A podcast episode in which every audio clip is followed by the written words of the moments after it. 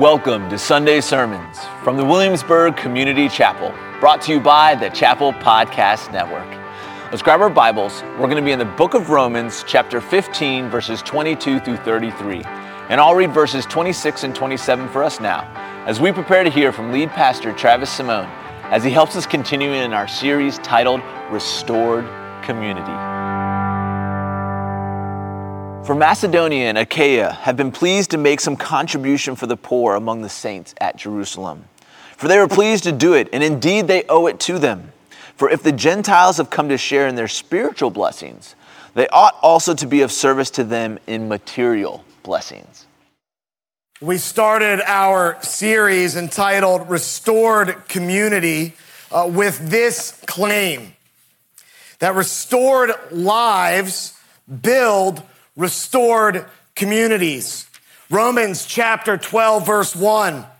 I appeal to you, therefore, brothers, by the mercies of God, to present your bodies as a living sacrifice, holy and acceptable to God, which is your spiritual act of worship. All those weeks ago when we started this series, we, we highlighted that Paul says bodies, plural, present your bodies, plural, the whole church presenting their bodies. But the living sacrifice is singular, that God takes the bodies, plural, and turns them into one living sacrifice for his honor and glory in the church. And we noted that the problem with having a living sacrifice is that it tends to want to crawl off the altar. So Paul takes the next four chapters to detail all that must be released if we are to present our bodies as a living sacrifice. He says, release thinking too highly of yourself. Release valuing certain gifts in the body of Christ over others. Release the need to avenge wrongs done against us. Release some of your cherished freedom and be subject to the governing authorities. Release desires to gratify the flesh with drunkenness, sexual immorality, quarreling, jealousy. Release our propensity to judge believers more carefree than us, or our tendency to look down on believers more careful than us. Release the idea that the restored community exists to please me rather than to fill the earth with the glory of God. You see, building a restored community requires great release. And in our passage today, we'll see that it requires the release of our resources. Look at verses twenty-two through twenty-six on your song sheets with me. Verse twenty-two of Romans fifteen. This is the reason why I have so often been hindered from coming to you. But now, since I no longer have any room for work in these regions, and since I have longed for many years to come to you, I hope to see you in passing as I go to Spain, and to be helped on my journey there by you once I have enjoyed your company for a while. At present, however, I am going to Jerusalem to bring aid to the saints. For Macedonia and Achaia have been pleased to make some contribution for the poor among the saints at Jerusalem. The poor among the saints at Jerusalem. See, in Acts chapter eleven, verse twenty-seven, we learn that there is a famine that comes over the whole region of Judea. And the church, especially the poor in the church in Jerusalem, but a lot of scholars believe it was the entire church that was poor in Jerusalem, they are susceptible to starvation in the midst of this famine. The light of this church is on the verge of going out. And so in Acts eleven twenty-nine, you read these words. So the disciples determined everyone according to his ability to send relief to the brothers living in Judea. We read in our passage that Macedonia and Achaia were pleased to make some contribution to the poor, to the poor among the saints at Jerusalem. If you take these two passages together, you learn that everyone, all of the disciples that learned about this, no one left out, and they were all pleased to do it, to make these sacrificial contributions. And my question is, how could this be? You rarely find a, a church where everyone gives, or where everyone who gives is pleased to make the gift. You see, the early church knew that hoarding their resources so they could live more comfortably is no way to build a restored community.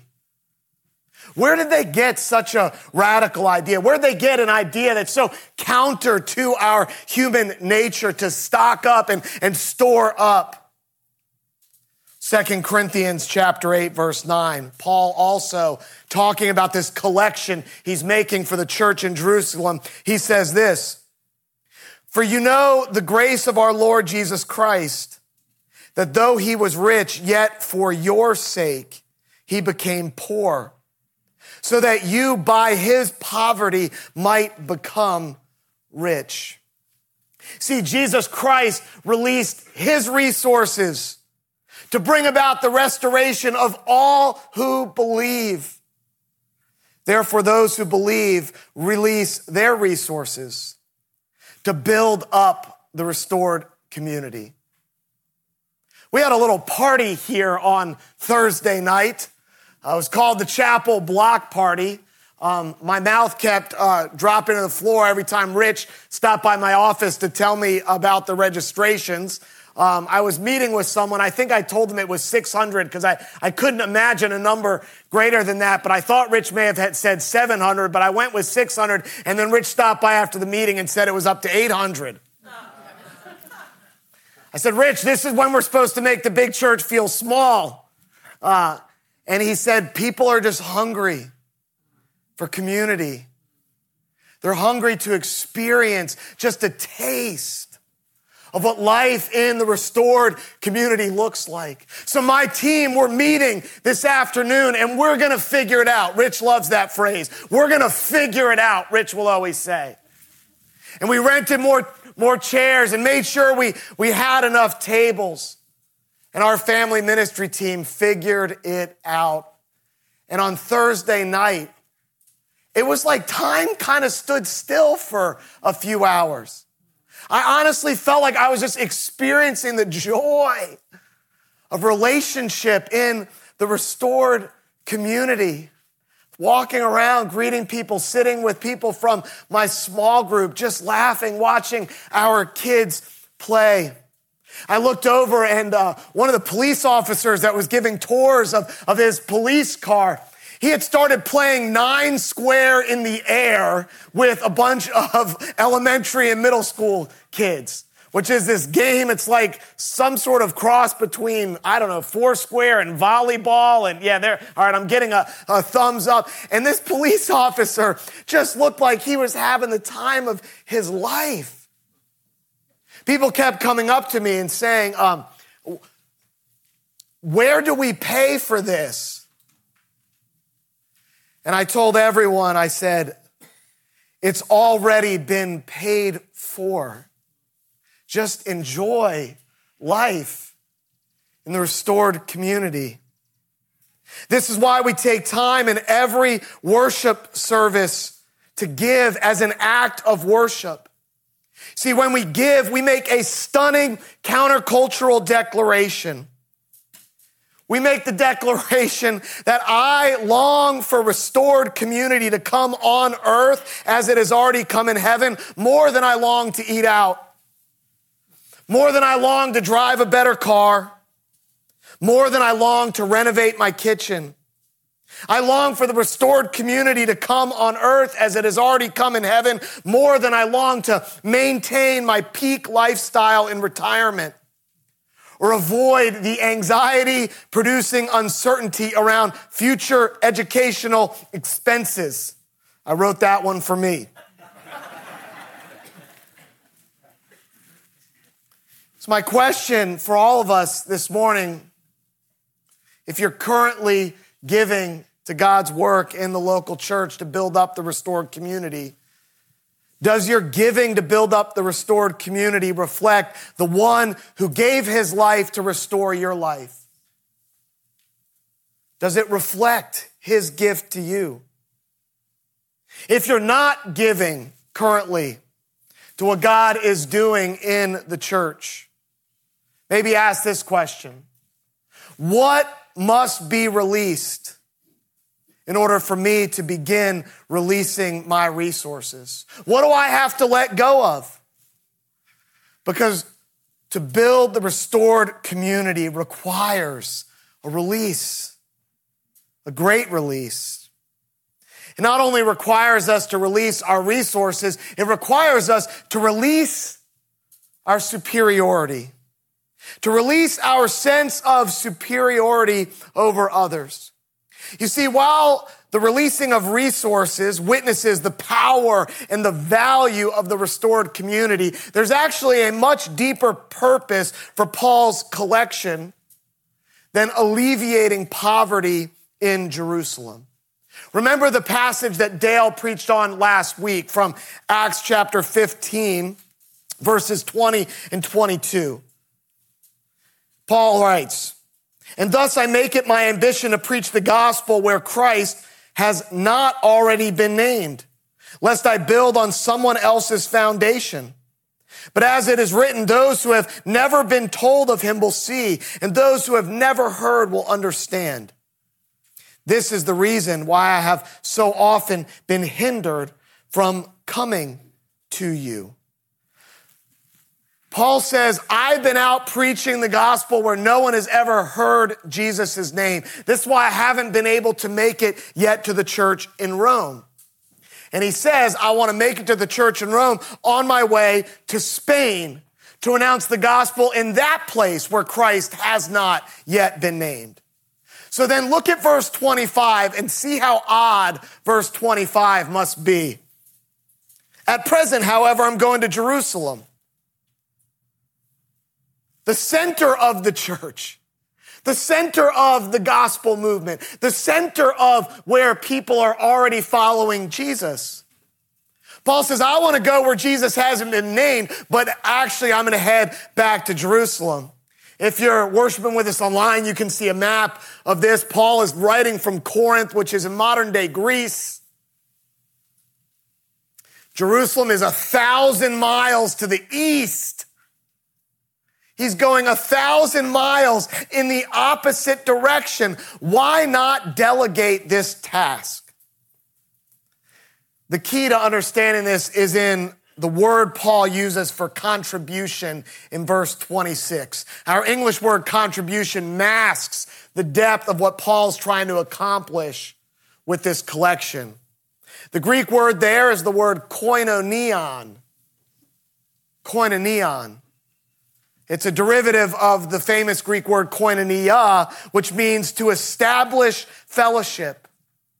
Paul is taking this collection not just to alleviate poverty, but to establish fellowship between Gentile followers of Jesus and Jewish followers of Jesus. You see, Paul knew from his experience across the Roman world, especially in Galatia, that the church was in danger of splitting along ethnic lines, that there was about to be a church where Gentile believers went to church and another church where Jewish believers in Jesus went to church. And Paul is convinced that two churches means no churches. Paul is convinced that a divided church is not the church. You see this all the way through his letter to the Romans. It's actually how he starts off when he declares the gospel for the first time to those in Romans. In Romans one sixteen, where he states his thesis for the entire letter, he says, "For I am not ashamed of the gospel, for it is the power of God for salvation to everyone who believes, And then he's clear first for the Jew and then also for the Greek. The gospel is equally for everyone, Paul says. He's so concerned. He says, I've got to take this collection there myself. Look at verse twenty-eight, another interesting phrase in the original language. He says, when this is complete and I have delivered to them what has been collected. If you have a, a paper Bible open and you're reading from the E S V translation, I love the E S V has great footnotes. It'll give you the literal rendering of this phrase. Paul writes literally, when I have sealed to them this fruit. You see, in the ancient world, seals were used to authenticate things. To authenticate the document. That's how you knew who it was from. It had an authentic seal on it. Paul believes this collection is so important, he must authenticate it because he suspects that the church in Jerusalem might not actually believe it came from Gentiles. Why would they do that? The collection is a way for Gentile believers to humbly acknowledge their dependence on Jewish believers and the spiritual blessings, the gospel beforehand that came to Abraham. And it's for the Jewish believers to humbly, to humbly acknowledge their dependence on the Gentile believers materially. You see, building a restored community requires us to release any sense of superiority over other believers and any sense of independence from other believers. This is why if you go to verse thirty-one, you look at what Paul prays in verse thirty-one, that I may be delivered from unbelievers in Judea and that my service for Jerusalem may be acceptable to the saints. What Paul's saying there is, I don't know if they'll take it. When I authenticate it and say, this is from Gentile believers, I'm praying that they actually take the gift. It's hard to release your superiority. When you think, well, God has a, God has had a special relationship with the sons and daughters of Abraham for millennia. Why, why are we going to depend on these Johnny-come-latelys? They won't even follow the law. Paul is concerned that one, they won't believe it's from the Gentiles, and two, if they do believe it's from the Gentiles, that they won't actually take the gift. It's stunning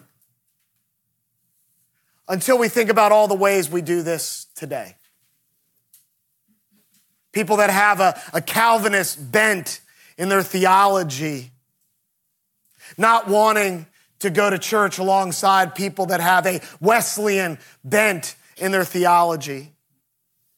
People that want to baptize their children as infants, not wanting to go to church with people who baptize adults or students or older children as people that can make a verbal profession of faith on their own. People not wanting to go to church with people who get baptized using lots of water, people using a little bit of water. Our previous pastor, Bill Warwick, who we talked about earlier, he would say, I have books on my shelf that would talk about how wet should you get when you get baptized. I still see this sometimes at the chapel with our indoor and outdoor services. It's one of the good things about switching the time. I see some of the indoor worshipers outside today. My wife is usually an outside worshiper. She's coming at eleven inside today. Sometimes I hear the outside worshipers say, oh, the people inside, they're, they're, they're just wound a little bit too tight. I need the freedom of the outside service.